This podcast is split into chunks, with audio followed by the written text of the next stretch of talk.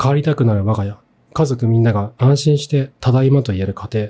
そんな家庭を作るためのヒントを今回お送りします。アツの夫婦関係学ラジオ。このラジオでは夫婦関係をより良くしたい。そんな方向けに関係改善のヒントをお送りしています。今回は家族が協力し合い、作る居心地のいい家庭。そんな家庭を増やすことがビジョンである NPO 法人ただいまの代表を務める三木智也さんにお越しいただきました。三木さんよろしくお願いします。よろしくお願いします。よろしくお願いします。今回、あの、いろいろとお聞きしたいことがあるんですけど、はいまず、三木さんがどういったことをやられているかというのを簡単に教えていただいてもいいですか、あ、はい、わかりました。えー、改めまして、NPO 法人ただいまという団体をやっております。三木智有と言います。僕はですね、あの、10年後、20年後もただいまって帰りたくなる家庭にしようっていうのをビジョンに、えー家庭のですね、ただいまって帰りたくなる環境を作るサポートというのを行っています。その中で、このただいまって帰りたくなる条件って、家庭家庭によっていろいろあると思うんですけど、僕たちが大事にしているのが、家族の関係性づくりと環境づくり。この関係と環境っていう二つをサポートするということをやっています。で、この関係づくりというのが、家事シェアを広めると。家庭の中で助け合える関係を作っていこうというもの。それと、環境づくりっていうのが、えー部屋づくりですね。インテリアとか、えー空間づくり、子育てがしやすいお部屋を作っていこうというところをサポートするというような活動を行っています。なるほど。家事、関係というのが家事シェアで、はい環境というのがインインテリアに関するところなんですね。そうですね。ははい。その、ももともとの、あの、キャリアのスタートってインテリアの、インテリアデザイナー？えっと、そうですね。はい。はいインテリアコーディネーターコーディネーターはい。キャリアのスタートになりますねそ。うですよね。そこ、インテリアコーディネーターはい。がスタートして、はい。それがなんで、その、家事シェアっていうところにはい。行くんですかね。家事シェア、日本、日本で唯一の家事シェア研究家はい。と名乗られてると思うんですけど、はい。これ見たときに、な家事シェアってな、なんだろうっていうのと、うんうんうんうん。なぜインテリアコーディネーターをやられてた方が家事シェアっていうところに行ったのかなって思って、その、んんんまず、ん家事シェアっていうのは一体どういうことを指すんですか？はい。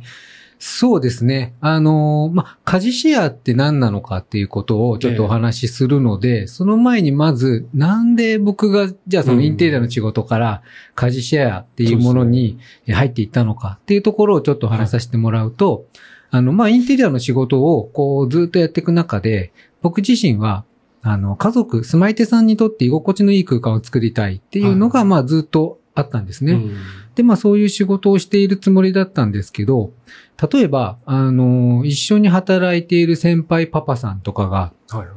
いたんですけれども、そのパパさんとかが、なんだろうな、こう仕事が終わったら毎晩ですね、あの、ちょっとみちく家に帰りたくないから 飲んで帰ろうよみたいな、そうそう、ことをすごい言われてて で、毎晩飯食って帰るみたいな。あ、一緒に行行ってたんですね。そうですね。まあ当時僕独身だったので、あの飯をおごってもらえるしいいや、みたいな。感じで行って、その家族とか仕事の愚痴を聞かされるみたいなことをやってたんですけど、うん。で、まあその一方でですよ、そういう先輩パパコーディネーターさんとかが、ねあの、お客様と接客をするときに、こういう家具配置にすると、うん。あの家族のコミュニケーションってすごくね、促進するんですよ、みたいなことを、ね。僕の横で平気な顔して言ってるわけですよ。う。んいや、まず自分ちだろうっていうのが。あ、んなに愚痴を言ってた人が。その口をお客さんにぶちまけてやりたいっていうぐらいの、なんかこう違和感を感じていて、で、自分が、僕がね、結婚するってなった時も、やっぱり結婚は地獄だぞ、みたいなことうん。を、すごい周りからも言われてたし、はい。あんまりこう、家を居心地よく感じていなさそうなパパさんたちっていうのを、うん。えー仕事のお客さんとかも含めてたくさん見てきていて、はい。で、そうなった時に、自分はじゃあ、その、まあ、変な言い方ですけど、そういう家に居場所がないパパさんみたいになりたくないっていうのがすごいあったんですよね。ああ、なりたくない。そう、ああはなりたくないっていう見本がたくさんありすぎて、うんで、も分かんなかったわけですよ。なんで彼らがそうなっちゃってるのか。うんそうですね。独身だとわかんないね。そうなんですよ。うん全然分かんなくって。うんで、だから、あの、100人のパパさんとかママさんとかに聞いてみようと思って、はい聞き始めたんですね。それはインテリアコーディネーターやられてた時やりながらです。あやりながら聞いたんですか、聞いてました。うんで、あの、100人にヒアリングをして、どうやったら居心地のいい、はい。あの、まあ、家庭環境っていうか、うん。家族関係って作れるんですかっていうことをずーっと1年ぐらい聞いて回っていて、はい。で、その時にパパさんとかママさんに教えてもらったのがうん、その家事とか育児とか、いろいろあるけど、それを助け合えてると、なんだかんだあって、うん結局は、あの、でも信頼し合える関係になれるんじゃないのかなっていうことを、うん。すごいいろんな人が言っているのを聞いて、うん。で、やっぱり自分の知ってるその居心地の悪そうなパパさんたちを見ても、家事とか育児とかから全力で逃げてる感じが。なるほど。そう家に帰りたくないって言ってるぐらいですもんね。そうなんですよ。うんあったんですよね。うんで、僕はやっぱり妻手さんにとって心地よい環境を作りたいっていうのがもう昔から変わらないので、うん。で、まあ、自分はその家事とか育児とかをだからやっていけばいいと。でも、うん自分が接するお客さんに対して、ただ、インテリアをコーディネートしておしゃれにするだけではなくて、そういうその家族の居心地の良さみたいなものもちゃんと伝えていかないと、はいはい。あの、本当に居心地のいい家庭って作れないんじゃないのかなとう。んそのための役に立てていないんじゃないかなっていうのが。あったんですよね。そうよくそこまで考えましたね。インテリアコーディネーター、うんインテリアをこう提案すればいいだだけって思う人も多いじゃないですか。はい、はい、はい、はい。だけど、そうじゃなくて、その、インテリアをコーディネートするっていうのは家庭を幸せにするっていうことでもあるんだな。それがこの仕事の本質なんだな。じゃあ、それを、それをこう、実現するためには何ができるんだろうっていうふうに考えていったんですか？そうですね。えーっとね、あのーちょっと、今回の、あの、ポッドキャストの趣旨から少し外れちゃうかもしれないんですけど、これもう本当のところの、まあ、うん裏話というか、はい思いとしては、うん。あのー僕フリー、フリーランスでずっとインテリアの仕事もやってたんですよね。ってなった時に、あの、当時は下請け仕事ばっかりうん。をやってたんです。要は、あの、取引先の企業さんがあって、そこからそのコーディネーターとして派遣されたりとか、はい現場の工事をやったりとか、うん。えーまあそういった形でやってたと。うん。で、そうなった時に、その、下請けの仕事をやりながら、自分がじゃあお客さんのためになるコーディネートをうんできてるかって言ったら、そこにすごい疑問を持ったんですよねうん。。全部コントロールできないですもんね。そう。あとやっぱりその売上の目標とかがあって、うんこのお客さんからいくら売り上げようみたいなのはやっぱり言われるわけです。うんそうすると、これいらないんだろうな、別にっていうものも。やっぱり、うんでもあと一押しだな、迷ってるぞって思ったらいかにそれが必要かみたいなことを、いらないよなって思ってる片隅に抱えながらうん。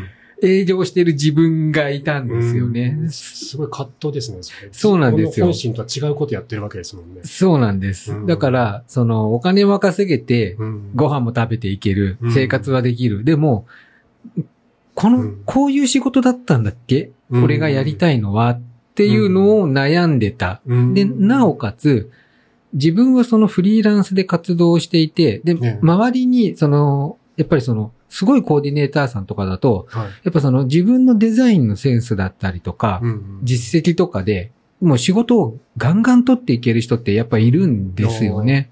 なんか雑誌とかによく出る人いますよね。いますよねはいコーディネーター何々みたいな。はい。うんでそういう人たちへの憧れもあったんだけど、うんどうも、その自分はそういう特徴のあるうんデザインとかセンスとか、例えばパーツがべらぼうにうまいとか、そういうコーディネーターとしての特徴っていうのが、うんそんなにあるわけじゃないぞと。うん別にできないわけじゃないけれども、はい何か一本他の人にない軸を見つけなくちゃいけないっていうう焦りも当時。あった。で。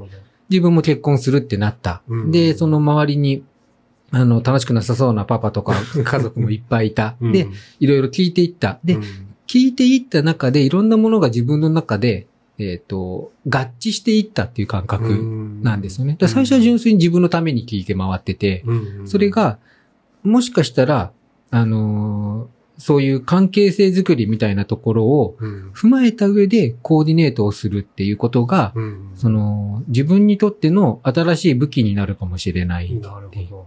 なるほど。ことを考えたっていうのがありますね。うんそこまで考えて仕事をしてたのもすごいですね。ね他の他のことなかなかそう、そういう人あんまりいなかったんじゃないですか？周りでも。そうですね。周りにはあんまりいなかったんですけど、うんでも、えっ、と、うちの妻が、ねあの、当時 NPO で働いていて、はい。だからその影響はすごい大きくて、うんその自分の思い、稼げるかどうかも大事だけど、それよりもまず自分たちの実現したい社会とか、うん。思いとかっていうものを掲げて、うんそれに向けて仕事を作ってる人たちが、うん。この世の中にいるんだっていうのは。実例がもうすぐ隣にいたんですそうななんですよ。んだから、それはね、やっぱり自分にとっては大きな価値観の転換になったなと思います。うんその、じゃあそのインテリアコーディネーターやられてて、うん自分のなんか軸となるものを作ろうと思って、、はいい。ろんな方にインタビューをしていった、聞いていった、その時にはじゃあ奥様とは結婚されてたそう、ちょうど結婚するとかしないとかっていう話をしてる最中なタイミングですね。うんはい。。で、そこでいろんな方、100人の方にインタビューをして、で、分かったことが、さっきおっしゃってた、えっと、協力し合ってる夫婦が、どうもうまくいくらしいぞ、はいっ。ていうことだったんですね。そうですね。はい。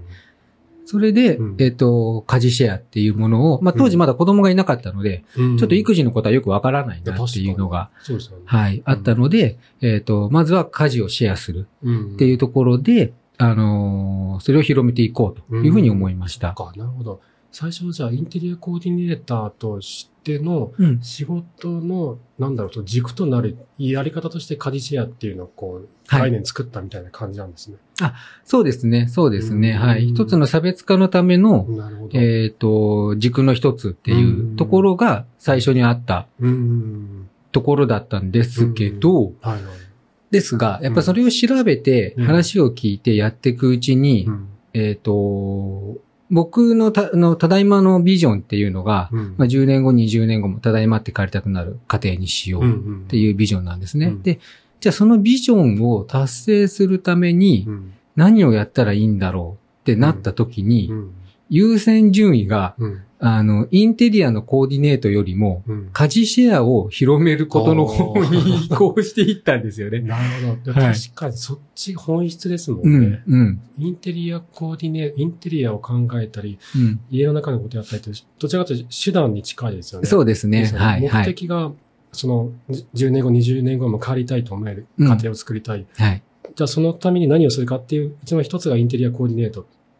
になってくるってことですもんね。うん。なるほど。だから、まあ、その自分のできることで考えると、うんインテリアのコーディネートになるんだけど、うん本当に、あの、必要だぞって思えたのは、うん家事シェアだったので、うんなので、えっ、と、ただいまを始めてから3年ぐらいは、うんインテリアの仕事をやっていなくって、え、そうなんですかそうなんです。一旦やめてたんです。はい。それで家事シェアを広める活動っていうところだけをええずっとやってた時期があります何。をやられてたんですか？その時期って。あ、でも基本的には講演とか講座とかです。ね。はい。夫婦がお互いに協力し合う、家事を協力し合うためにどうすればいいかみたいな。そうです。あとはもうリサーチですね。言ってもわからないので、はい。はい。あの自分の頭で考えただけじゃ。子供がまだい。らっしゃらない時期。そうですね。まだいない時期で、うん。何が何だかわからないから、うん。あの、まずはもういろんな人に引き続きうん。話を聞いたりとか、うん。まあ講演会をやったりとか、うん。えーいろんなところに顔を出したりとかしながら、うんその、じゃあ家事をシェアするって、うん自分で言っておきながら家事をシェアするってどういうことなのかなっていううんことですね。うんっていうのを詰めていってた時期ですね。あはい。その3年間ぐらいの時期はいで、カディシェアって何なんだろうっていうのを、こう自分でこう、どんどんと考えていった時期だったんですね。そうですね。うんはい。でその結果、こう見えてきたものがあるんですか？そうですね。あの、もう一番最初の仮説として、ええその、家事を僕たちは分担するってあんまり言わないで、シェアするっていう言い方をしているんですね。うん。で、いくつか意味があるんですけど、一番大きなところとしては、あの、当時僕が一番気になってたのって、その、まあ、やっぱり家事を分担したいのってママさんとか女性側なんですよね。で、その彼女たちの発信とか、まあ、もしくはその家事分担をした方がいいと思ってる男性からの発信もうん。いろいろ見てると、うんうんみんな、その男性は褒めて、あの、うまく転がしたらやるようになるよとか、ねよく言いますよね。はい。昔からよく言われてね。昔から言われてて、うん。で、上手に夫を教育することが大事なんだとか、うん。うん。どうやったら夫をうまく扱えるようになるのか、うん。みたいなことばっかりだったんですよ、うん。十何年前。確かに、確かに。で、立場的に僕、その、教育される側であり、なるほどだから 扱われる手のひら。転がされる側じゃないですか。うんうんものすごい不快だったんですよね。確かに。そう、嫌ですね、それ。僕も嫌ですね、それ。そうですよね。うんだからその講演とかをで、例えばするときに、上手に転がされましょうとか、もう口が裂けても言いたくないわけですよ。そうですね。そうじゃないよね、と。うんでも、家事を分担するって、うん。そもそもその言葉の意味からして、うん。基本的に家事って女性の役割だよねっていう前提がうんあるんじゃないかい？っていうのは思ったんです。うん女性の役割っていう前提があるから、うん。上手にそれを振り分ける方法とか、うん。夫をうまく扱う方法とかにうん。ならざるを得ないよねと。だってうんママの持ち物なんだから、家事はう。ん。でも、そうじゃないよねと。うん。家事とか、まあ、育児とか介護とか家のことって、そもそも一緒に暮らしてるんだったら、うんその人たち、みんながやらなきゃいけないことだよねと。うん。だとしたら、それって共有されてるものなんじゃないのって。ああ、なるほど。はい。そう分分担じゃなくて共有だ。共有されている。もはい。う、なんだろう、分け与えるものとかじゃなくて、もうすでに共有されてるよね。家族だからさ、同じ家の中で一緒に暮らしてるメンバーじゃん。うん。で含まれてるんだよ。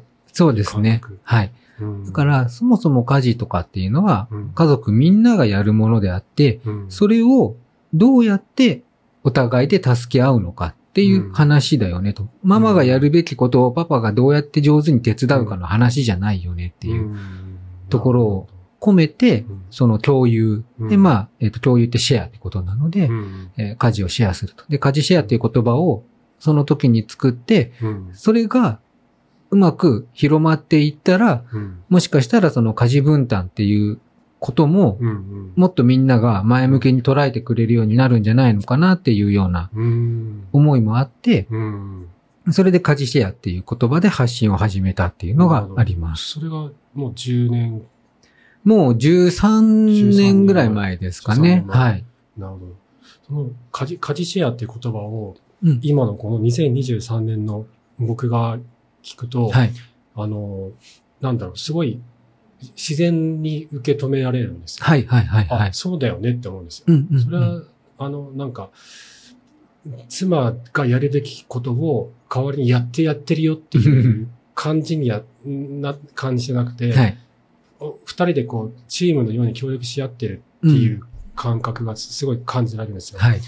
でか家事シェアっていう概念が今結構多分みんなの中で自然にこううん熟成されてるような感覚があって、まあはい全員が全員じゃないと思うんですけど、ただ13年前は多分そういうのあんまなかったんだろうなって思うんですよ。あ、はい。もう、ないんですよね。全然なかったですね。うんあの、家事シェアって言葉がなかったから、ああの、家事シェアで検索したって、あの、何もヒットしないそうですよね。ような状態だったし、うんあの、なんつうんだろうな。えっと、僕もそんな細かいことは言わないんですけど、あの、なんで家事分担って言わないの？みたいな。うん。その、なんでわざわざ、ちょっと、あの、うん。おしゃれな感じで 家事シェアなんて言ってんの？っていうのを、パスタとかピザとかをこうな、シェアするみたいな感じで使いますもんね。はいなんとかシェアって。そう、うん。言われて。で、当時、うあの、Facebook とかが結構わーっとこう広まってきたタイミングだったので、はいはいはい。なんかそっからシェアを取ったんでしょ？みたいな風に言われたりとかもして、まあね、多分無意識の中ではそういうのもあったと思うんですけど、うん。なんかでも、えっと、最初はなかなかこう、受け入れてもらえなかったうん。家事シェアっていう言葉だったんですけど、うん。まあでも今では、なんかまあその、ね家事分担ってそんなにね、意味を違って思ってる人はあんまりいないと思うんですけど、うん。で、も、あのー家事をシェアするんだっていううん。ことっていうのは、やっぱりこれだけ広まってきてるっていうのは、うん。僕としてもすごい、あのーうん。嬉しいなっていうふうに思ってます。うんと分担っていう言葉からは、えっと、ミキさんは、えー妻がやっていることを、うんえっと、夫が代わりにやってやってるっていうふうに、そ分担、分担という言葉からそういうふうにこう、受け取ってたんですよね。はいその言葉の定義そうですね。うんはい。だそれって分担、難しいですよね。それ、僕がパッと聞いて、うん。うん、な、何が違うんだろうって確かに思うんです。うん。その、分担って分け与えると同じじゃないのっていうふうにも思ったりもするんですよね。はい。はい。分担、分担してじゃあ育児やろうよ、家事やろうようんじゃあこっちやってやめてこっちやって一緒にやっていこうよ。ここうやって二人で分けてやれば、分担してうん。担当すれば、分けて担当すれば、うん。うまくいくよねって思うんですけど、はいそれはシェアとはまた違うんですか？えっと、あのーまあ、言葉の、まあ、言葉層み,、みたいなところがあるので、うん。上手にできるんだったら分担だろうとシェアだろうと、それは全然いいと思うんですけど、うん。えっ、と、何がこのニュアンスとして違うかなっていうときにうん、例えば新しく発生してきた家事とか育児とかのうん。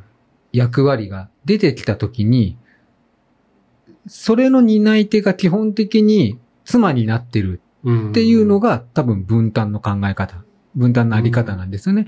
じゃあ子供の何かがありましたとか、うん。あの、急にこの日行かなくちゃいけなくなりましただったりとか、うん。病気になりました、怪我になりましたってなった時に、えっと、ベース妻がそこをうん引き受けますって。あの、無意識でなってる。あの、特に意図もなく、まあそうだよねでそうなってるんだとしたら、うん。それは家事とか育児とかの持ち主は妻であるっていうことの証だと思うんです。うん。でも、シェアをするっていう感覚になってる人たちっていうのは、その、じゃあ問題が発生しましたと。これ緊急案件が出ましたと。うん。じゃあこれどうしよう。誰がやる、うん。どっちが行くっていうところからうん。話し合える人たちっていうのはう、ん。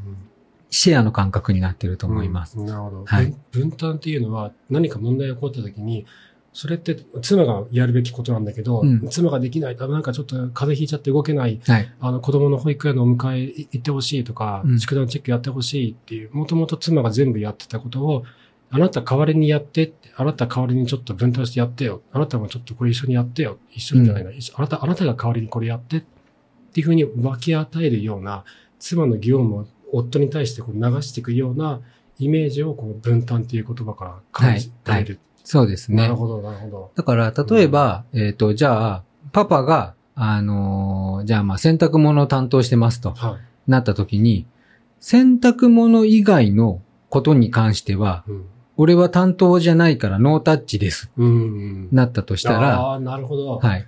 俺の分担じゃないよねってことそうそうそうそうそう俺の担当じゃないよねってことですよね。なるほど、なるほど。で、そうう、んそれこそ家事って名もなき家事っていうふうに言われるように、はい料理、洗濯、掃除だけじゃない、もう超細かい、うんもう、なんかもう、いろんなことがあるじゃないですか。そうですね。で、それをじゃあ一個一個振り分けるのって、うんまああんまり現実的じゃないと思っていて、なので、その前提条件として、うんその、これが発生した時にこれってどうやろうかっていうことを話し合える関係性ができてるっていうことが、うん。まずはシェアの基本になると思ってるんですよねう。ん。なるほど。うん家の中で、家の家族の中で起こる出来事はうん、二人のものだよね。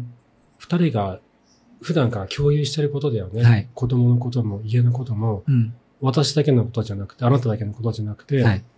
二人がそこに関わってることだよね。うん二、人がそれをシェアし合ってるよね。普段からこうシェアし合ってるよね。っはい。ていう感覚ですね。そうなんです。だから、うんこの話をすると、うん当たり前の人たちにとってはもう、ただ当たり前のことを言ってるだけなんですよ。でってなるんですよ。でも、そうじゃない人たちにしてみたら、うんそれってあまりにも遠い目標、理想論すぎるよねってうんなるんです。ここのギャップがすごくって、うん当たり前の人たちにとってはもう何を今更言ってんだお前は、みたいな、。なんか、なんだろう、もう超古いこと言ってるおっさんみたいな扱いを受けるのに、そんな、そんなことあるんですか？そこまでじゃないにしても、ですけどでもまあそんなの当たり前だよねって、うん。えーって別に何も感銘も受けないみたいな。うん。でも、一方で、それが全然できてない人たちにしてみたら、うん。もうそんな理想論がうん。現実になるわけがないと。うん。ごく稀にいるかもしれないけど、うん。基本無理でしょっていう、うん。そこの間にある溝っていうのは、こんなにも深いのかっていうのは、思いますよね。やっぱ話聞いてるとう。んその何も言わなくてもできる人たちは、そのカディシアって当たり前だよねって思う人たちって、うん多分普段からできてるだろうしはい、もともとできてる人なのかもしれないですし、うん何かきっかけで変わったかもしれないですけど、うんえーって、それどこの国のせ話ですかって思っちゃう人たちって、そういう人たちってどうやってそのカディシェアができるようになっていくんですかね。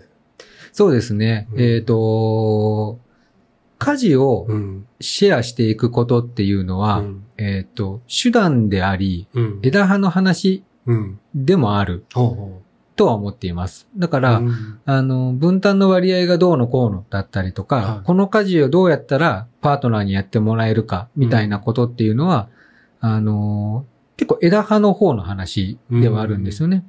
で、手段であるっていうのはどういうことかっていうと、うんとはいえじゃあその根元にあるのが、うん夫婦の関係性とか価値観の共有とかっていうことなのだとしたら、うんいきなり顔を突き合わせて、よし、じゃあお互いの価値観について語り合おうぜって難しい。難しいですね。で、出てこないうんし、話したくないってなりますそうすですよね。んなんかよくわからないってなるじゃないですか。そうですねで。その時にう、ん足がかりって何か必要だと思うんです。うん話をするための。うんで、それが、家事とか、うん。育児とかうん、介護とか、もう一個、うちのサービスで言うなら、部屋作りっていうところがその足がかりになっていくんですよね。うん。で、これは人によって、例えば子供の受験だったりとか、うん。えっと、キャリアの、えっと、変更だったりとか、うん。引っ越しだったりとか、うん。いろんな足がかりとか、その話し合うタイミングっていうのはあるんですけど、うん。まあでもその、なんて言うんだろうな。僕の方でキャリアの変更をどうにかすることもできないですし、うん。そうですよね。はい。ってなった時に、やっぱりその家事っていうものや育児っていうものを通して、そういう価値観っていうものをすり合わせていくこと。うんそれと、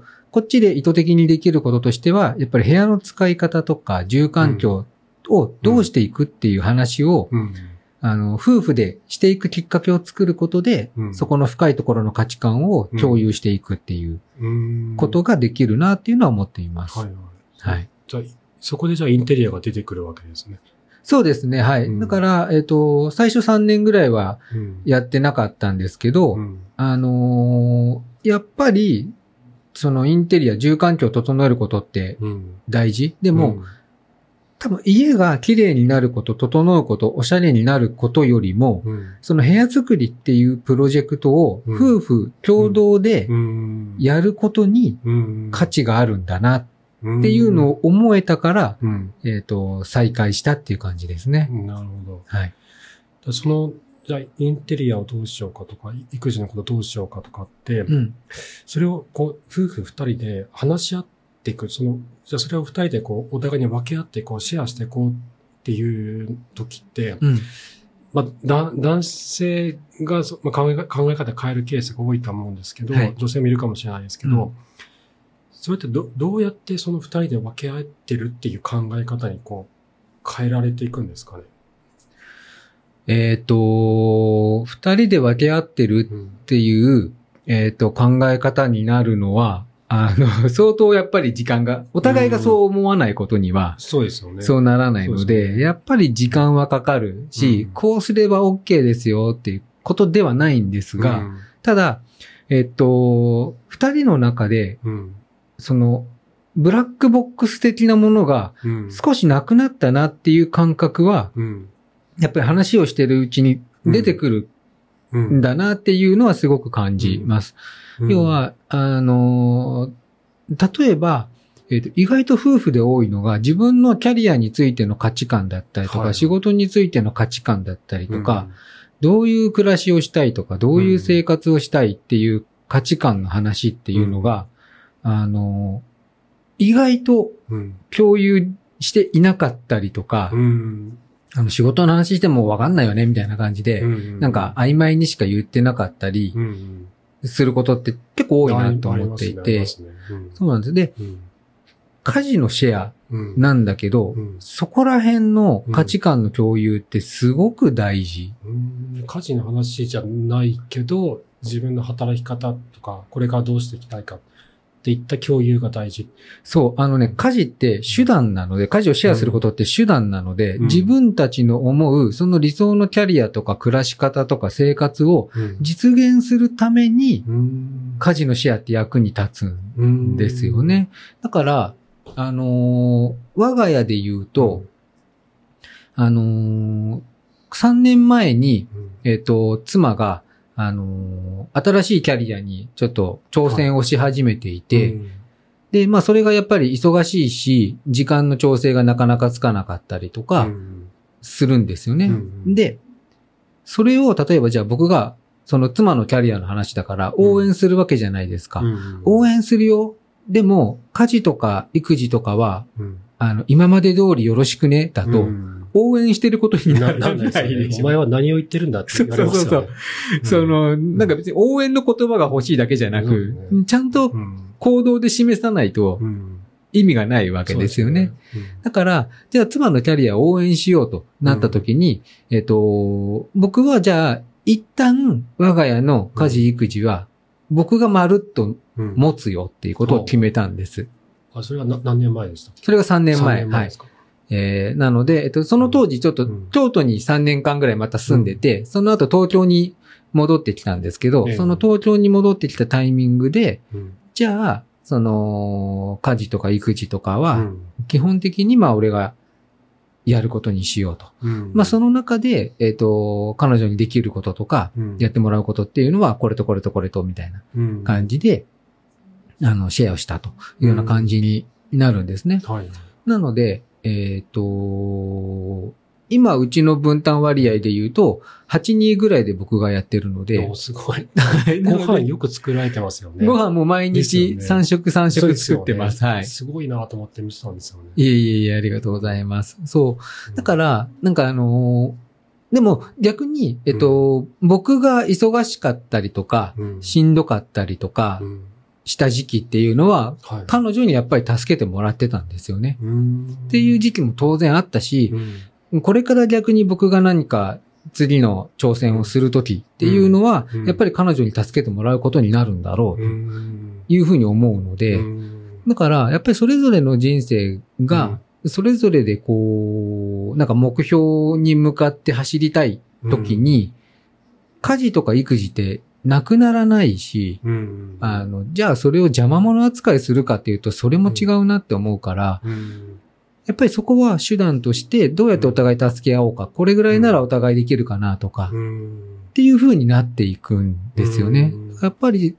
手段として絶対必要になってくるものっっていう感じはあります。なるほど。うん家事シェアが手段だとしたら、はい。その手段を、えっ、と、目的は、夫婦二人、家族が自分たちにとって、えー心地よい家庭を作ることであったり、うん。えー目指す、目指したい人生があって、はい。それを達成するための手段として家事をシェアしようっていうことですよね。そうですね。はい。家事家事家事シェアをこう大きく掲げられてますけど、うんそれはあくまでも手段であって、はい。本当に大事なことは、夫婦二人がお互いに何を大切と思っているのか、はい私は何を大切と思っているのか、あなたは何を大切と思っているのか、それをお互いが受け止め合って、その達成のために努力をしていこう、支え合っていこうっていうのがメインにあるわけですよね。そうです、そうです。の手段として家事シェアが存在する。はいそれ。を達成するために家事シェアをしようぜっていうはい。ことなんですよね。そうなんです。なるほだから、その目標とか、それぞれの人生のフェーズとか、うんお子さんのフェーズとかによって、分担というかもうシェアのやり方とか、分担割合とか、そういったものっていうのはど。うん。変わっていって当然だって思うわけです。うんそうですね。そう、5対5の時もあれば、9対1になっちゃった時もあるだろうし、うん。あの、そうね、違う割合の時もあるだろうと思うんですけど、うん。それは別にいいんですよ。その価値をシェアすることを目的にしだすと、うん。やっぱり、うん。どっちがどれだけやってんのとか、うん。なんでこれに気がつかないの？みたいなうん。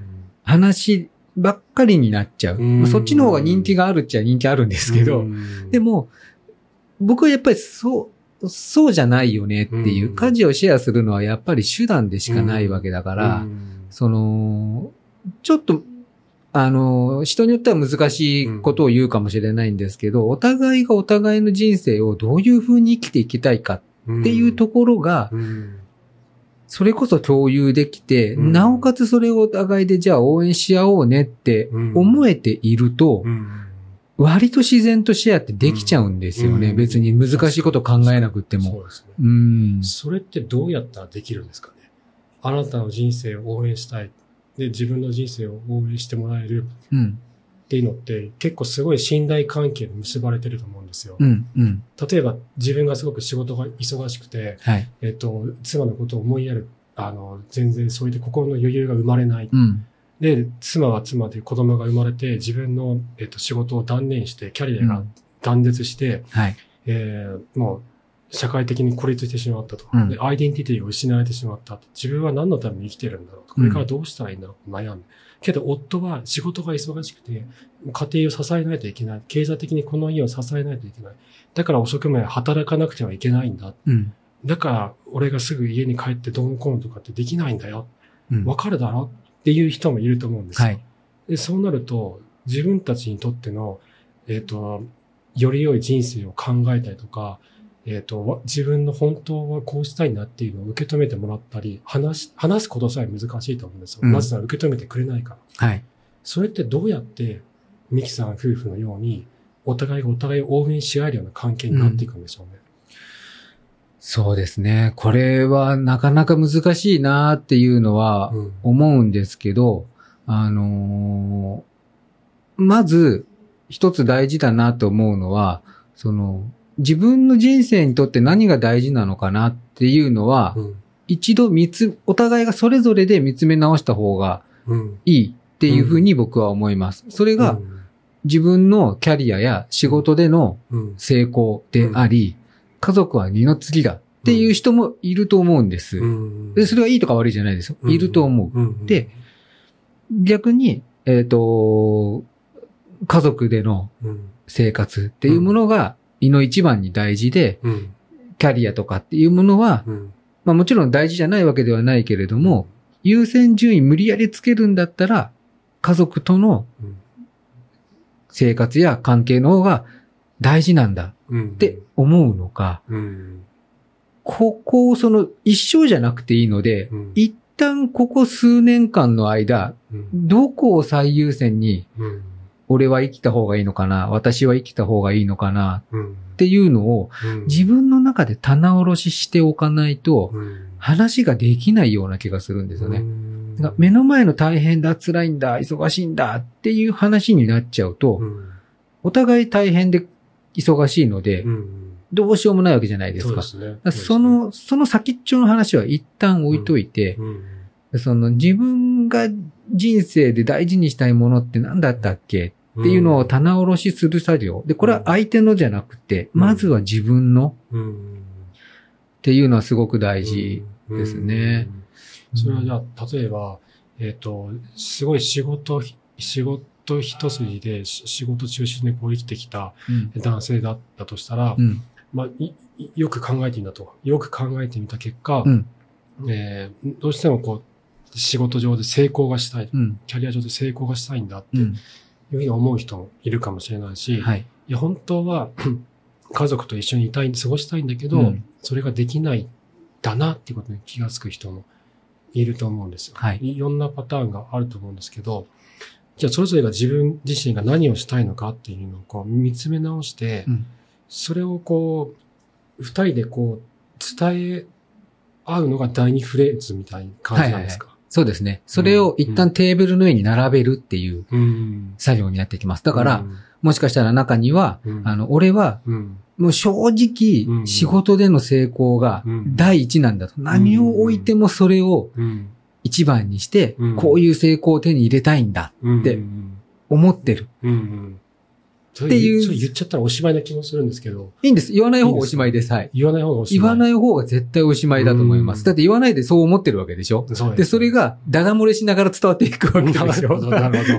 お前、まあ、こう思ってるよね、本当はっていうのがも。そう丸見え。わかる丸見えですじゃないですか。うん。で、その、いな墓場まで隠し通せて、んその素振りも見せないんだったら いいですけど、うん、まあだって無理じゃないですか。仕事第一優先で家族ないがしろにしてるわけだからも、うそういう現状になってますもんね。でちゃんとそれをうん、テーブルにうん。差し出す。でう、ん、で、妻側もう、ん、もしかしたらそれを差し出すときに、あ、そういうあなたがうん、私はすごく尊敬できるし、あなたのやってることはうん。もう本当に価値の高いことだから、うん。そこに全力を尽くしてくれて構わないうん。っていう人だっていると思うんです。。まあわかんないイメージですけど、例えば政治家のパートナーとかそういう人いそうですよね。ん。確かにそうもしかしたら。うん。で、そういう人もいるかもしれないし、そうじゃなくって、うん。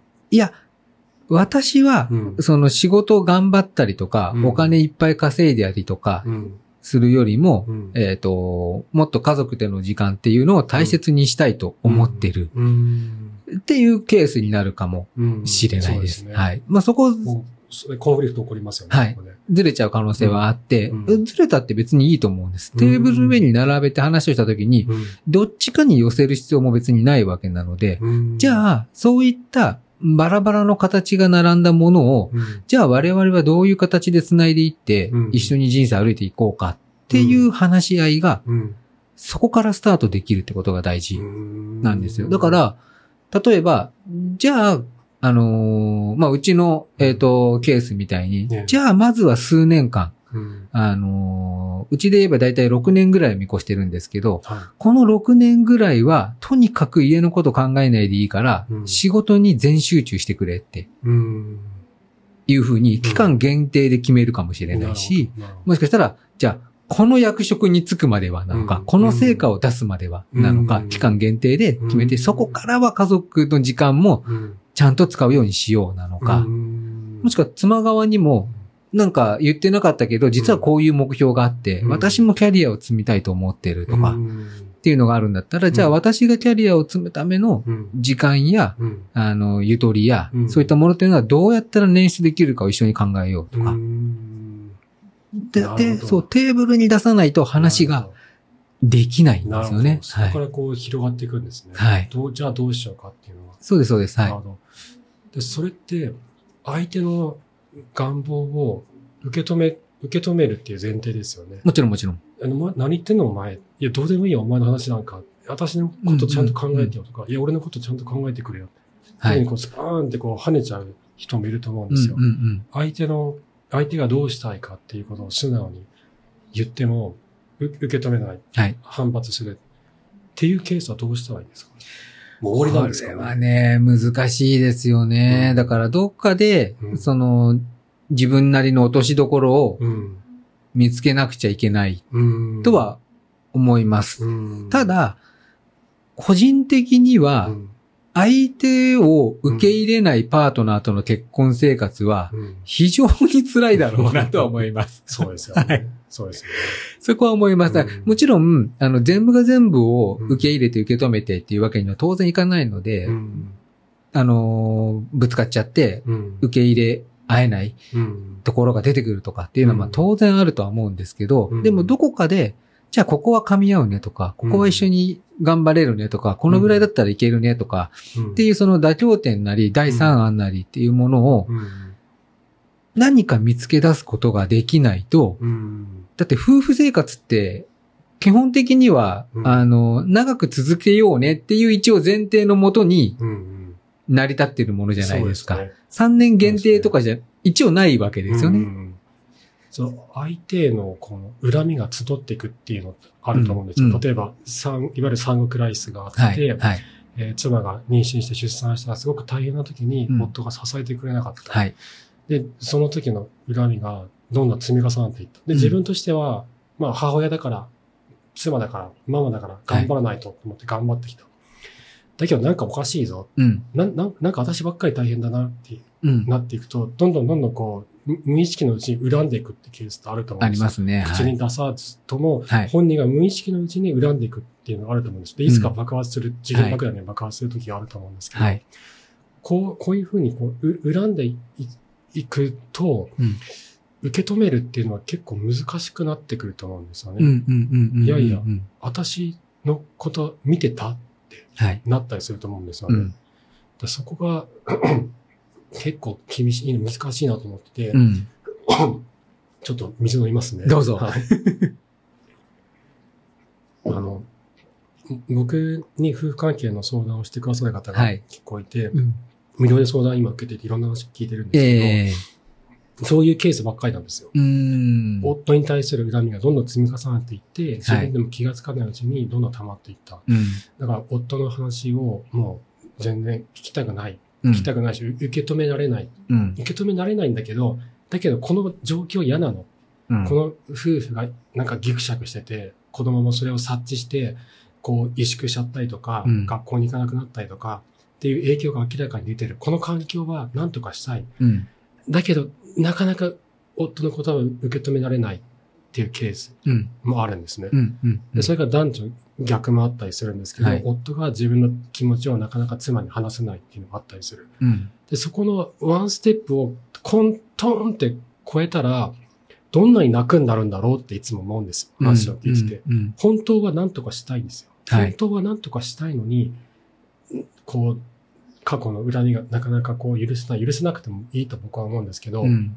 にどうしてもそれが邪魔をして、なんか、夫が何かこう仕事のことを相談してきた時とかに、いや、何言ってんの？私だって忙しいのよ。つい反発しちゃう、ネガティブな感情にネガティブな感情にぶつかり合って、ループがぐるぐる回っていく。うん。これって、ミミキさんたちの夫婦のように、お互いが支え合って、相手のことを思いやって、じゃあそのためにどうしたらいいかって思えたら、どんなにいいだろうってよく思うんですよ。はい、はい。そこの、うまくいってない、その負のループを乗り越えて、次のステップに自分たちの気持ちをテーブルに出し合って、じゃあどうしようかって考えないで、その先へ行くにはどうしたらいいんでしょうね。難しい質問ですね。もちろんね、あの答えがあるわけではないんですけど、今の話を聞いていて、うん、えっ、と、僕が思うのは、あの、さっき言ったみたいな、自分たちのこれからどうしたいのかっていうビジョンとか価値観みたいなものをテーブルの上に並べるっていうのは、うん。結構、あの、タスクとしては重たいタスクになると思います。うん。いきなりそれをやって、できちゃう人たちもいるだろうし、うん。ちょっとそれはしんどいぞっていう人たちも、うん。あの、少なからずいると思うんですよね。うん。そういうことに何が必要かってなったら、うん。あの、ちっちゃいところからでいいので、信頼関係を回復させていくっていうところが。やっぱりすごく大事なんだろうなと。うんその、いきなり大きいところに手をつけなくても、うん本当にちっちゃいところでいい。で、うんそこ、その時うに、ん家事のシェアってう、んすごく役に立つって僕は思うんですよね。うん。信頼関係の回復に役立つ。そうですね。うんだから、あのー例えば、じゃあ、その、休みの日も、うん。掃除も皿洗いも育児も何もやってくれないみたいなところにうん。不満があったっっていう時に、でもお互いで何かそこに危機感を感じていて、何かしなくちゃいけないのは分かってる。うん。でも何をしたらいいのか分からないっていう時に、いきなり価値観をテーブルに並べるのは難しいけど、なんかこの後掃除とかうん。やるとか、うん。あの、一緒にやろうかとか、うん。あの、やっとこうかとか、何でもいいんですけど、うんそういったところだったりとか、うんその手を出しやすいと思うんですよね。うん。でそういう、その、先端部分の家事のシェアみたいなところから、うん。一歩ずつ信頼関係っていうのを、うん。あの、回復させていって、うん。で、あの、僕ね、これすごく大好きなコミュニケーションの、はあのーなんて言うんだろうな、うん。あの、コツみたいなのがい。うん。あるんですけど、は何かっていうと、その、夫婦で意見が対立してたりとか揉めてる時って、いうん。どうしてもあなた VS 私っていう状況になってると。なりますねでも、本当は、うん。あの、そうじゃなくって、問題っていうのがうん。別個にあって、うんで、そのも解決すべきは、うん。あのー、私かあなたかじゃなくて、うん。問題を解決しなくちゃならない。うん。でその問題を夫婦で手を取り合いながら、うん。じゃあ一緒に解決しようねっていう話し合いができると、うん。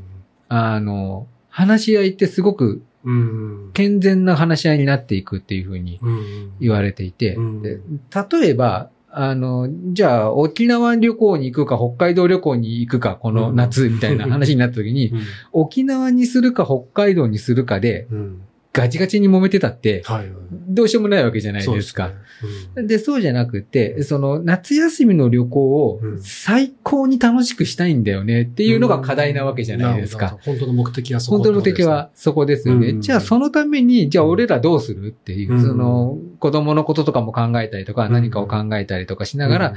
じゃあそのためにできるうん。予算とかなんだっていうのを含めたベストな我らのアンサーってなんだろうっていうのをうん考えていくっていうのがう、んあの、すごく大事なような気がしていて、うん。だから、家事をシェアしながら、うん。まずは、その、この人ってうん。味方だよねってうん。思えるところまで、うん。なんとか関係性を回復うん。して、うん。そこからじゃないと、要はうん。自分の思いをテーブルに並べるってうん。敵にはうん見せられないんですよね。否定される、傷つけられるって思ったらそんなもん並べられないじゃないですか。怖いですね。だからう、ん。そこはもうこの人となら、うん。あの、安心して、とりあえず並べられると。そのうん。理想通り、思い通りに行くかどうかはうん。別として、うん。あの、並べてもうん。大丈夫だってうん。思えるところまでうん。関係性を、うん。まずはちっちゃいところから回復させないと、うんいけないよね、とは思う。んなるほど。うんでその信頼性の回復のためには、カジシェアは、カジシェアははいとても、あの、特化会としてやりやすい。あやりやすいですね。うんすごく毎日のことだし、うんあの、ま、課題が分かりやすいです、うんとにかく。確かうん。に確かにだってね、うんご飯作るの大変だからとか、うん掃除ちょっと手伝ってほしいとか、うんそういう話になってくるので、うんまあ、分かりやすいんですよね。で成果も見えやすいです。やってくれた、ありがとう、助かった。うんで、もう分かりや、分かりやすいので、うんうんやっぱそういう意味でも、家事のシェアっていうのはうん、手段として、やっぱりうん、すごく使いやすいなと思ってます。確かにそうですね。そう、例えばその男性がじゃあ、カジシェアをじゃあやろう、信頼性を回復させようと思った時に、うんじゃあカジシェアやろうと思うじゃないですか。はいどうやってやればいいんですかね？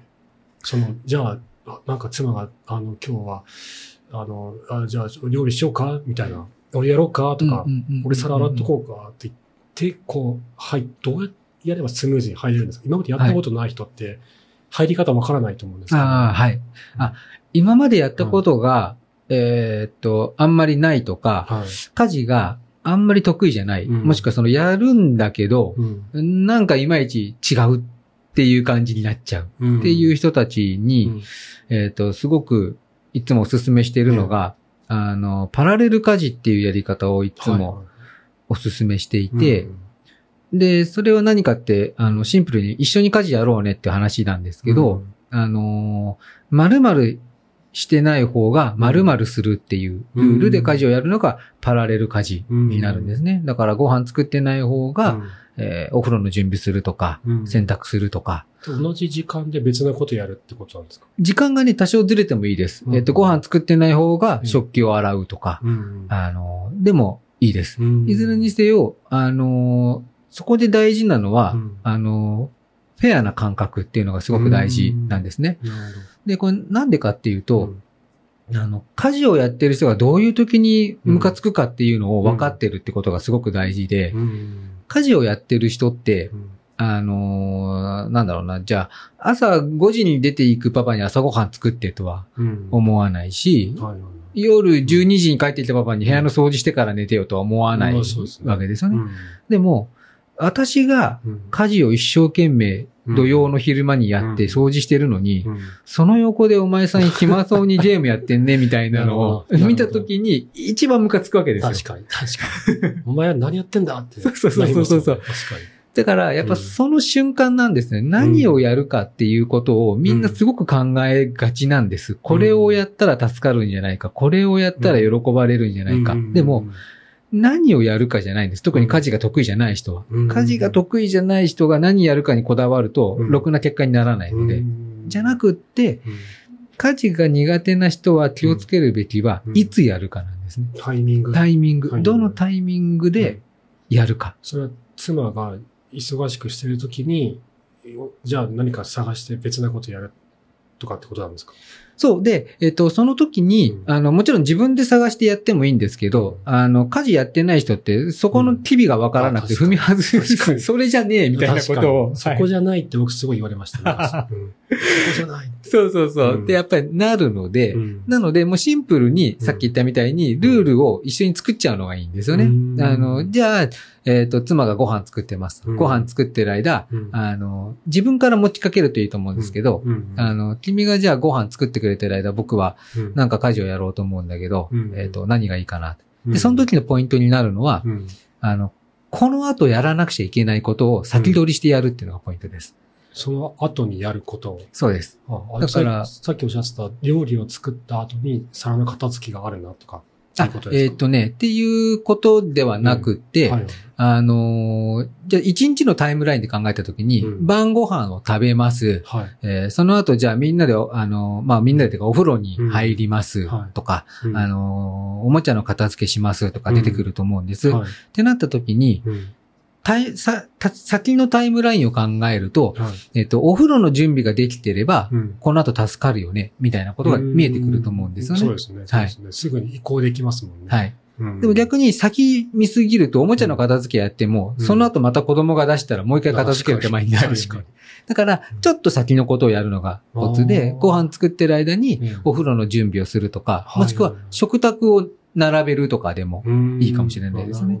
なので、コツとしては、うん。えっ、と、一つあるのはう、ん。少し先のことをやる。うん。あともう一個が、うん。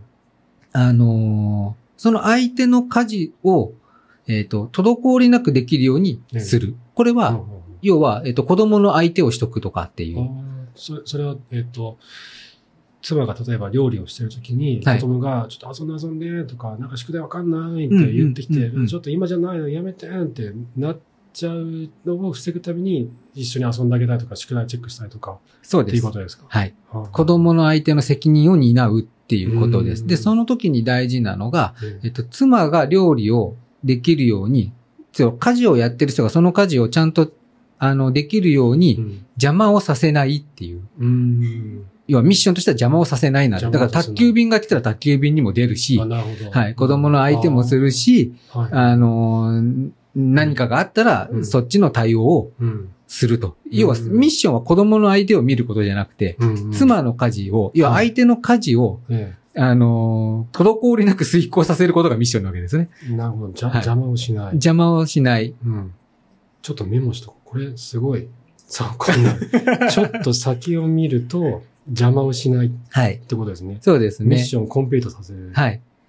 だから、うんあの、家事をシェアするのはなんとなく適当にはいできそうなことをシェアしても、あんまり効果的じゃないことが多くって、うんなので、タイムラインで考えたときに、うん今、パートナーがやってる家事をちゃんとできるようにうんするのか、うんもしくは、もうちょっと先でうん、やらなくちゃいけないことっていうのが、家事やってる人っていうのは頭の中にいっぱいあるんですよ。なるほど。なるほど。そこを拾ってあげるっていう。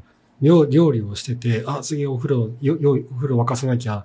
で、子供をお風呂入れなきゃ。うん。で、お風呂とか出たら体拭かなきゃ。はい。で、その後風呂抜いて洗わなきゃ。うん。あおお皿の食器洗いもある。はい。なりますもんね。そうです、そうです。はい。なるほど。そう。だから、うんそこら辺をイメージできていると、うん例えば掃除してくれてる間に買い物に行くとか、うん洗濯物を干すとか、えできるわけじゃないですえか。うんそこで、要は気が利くねってうんなるわけですよ。ね。気が利くねって言われるのは、ちょっと先を見て、その先、ちょっと先の行動をやってる時にそう言われる。そうです、そうです。はい。だからう、んあの、全然やるつもりがない車の掃除とかやったって、うんへーって言われるだけなんですよ。今じゃないっていう。そうそうそう。ねうん。でってうん、よかったね、車きれいになって。ってなるだけなので、なるほど。で、で、車の掃除俺頑張ったのになってなるわけじゃないですそれはタイムラインに載ってないなるほど。からです。なるほど。はい。でもまあ、そそれわかんないと思うので、は最初は。だからうん、ちゃんと話をしてうん。決めるっていうのが、すごく大事です。何をするかっていうことですね。うん。で、この後何するんだっけお風呂掃除するんだっけとかしといたら助かるかなとかっていうのをちゃんとお互いで決めておいて、うん。それをルーティン化していくんですよね。うん。要はご飯作ってない方がお風呂掃除をするとか、うん。部屋の掃除をしていない方が、うん。あのー、洗濯物を干すとか、うんっていうふうにルーティン化していくと、どうなるかっていうと、うん言わなくても気づいた方がやるカップルになるわけですよね。なるほど。はい。言わなくてもやってくれてるっていうのは、そういった背景があったんですね。あ、そうですね。ちゃんと何をやるかっていうのを、タイムラインを話し合って、はい。で、それをじゃあ、そのタイムラインに沿って、ちょっと先を見ながら行動していって、はいルーティン化させていく、はい。ミッションをコンビートさせる。そ、それが、その背景にあったんですね。そうですね。だから、うん家事のシェアって、うんあの、時間なんですよね。タイムライン時間。なんです。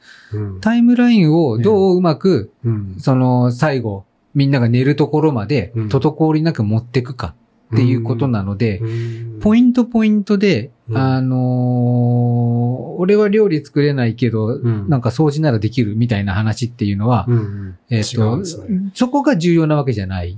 んですよね。なるほど。はい。なるほど。で、その、こういった家事シェア、その、日常の中の小さな積み重ね、こういった家事シェアをすることによって、信頼、信頼性を回復させていく。はい。で、信頼性を回復させていくことで、お互いの親密感で土台が作り、作ることができて、うんそこでやっと自分は本当はこうしたいんだ、どうしたい、どうしたいんだっていうことを、やっとテーブルに出すことができるようになるんじゃないかはい。ってことですね。そうですね。うんはい。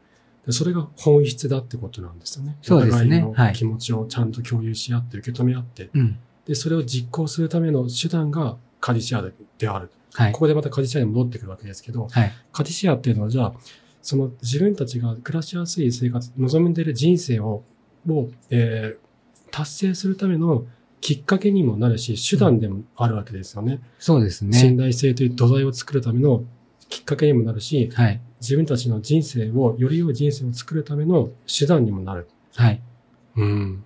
そう。一番身近なことだし、うん。そのピンポイントじゃなくって、うん。日々発生していることなので、うん。そういう意味では、うんあの、不具合も起こしやすいんですけど、うん使い勝手もいいのがうん。火事だと思っているんですよね。うん。はい。なるほど。わかりました。この、やっとカジシェアっていうのが何なのかが理理解できた気がします。ありがとうございまなるほど。いや、僕が気になってた、その親密性の土台を作るにはどうしたらいいかなっていうのが僕にとってのすごい課題だったんですね。はいろんな方の話を聞いてて。うんで、そのきっかけの一つとして、カジシェアを考える。で、カジシェアこうやってやるんだよってお話を今日聞けたので、はい。すごい嬉しかったです。いや、ありがとうよございます。かったです。はいはい。ちょっとたくさんの方に、あの、届くといいなって思っています。ありがとうございます。じゃあ、ミキさん、今回ありがとうございました。はい。ありがとうございました。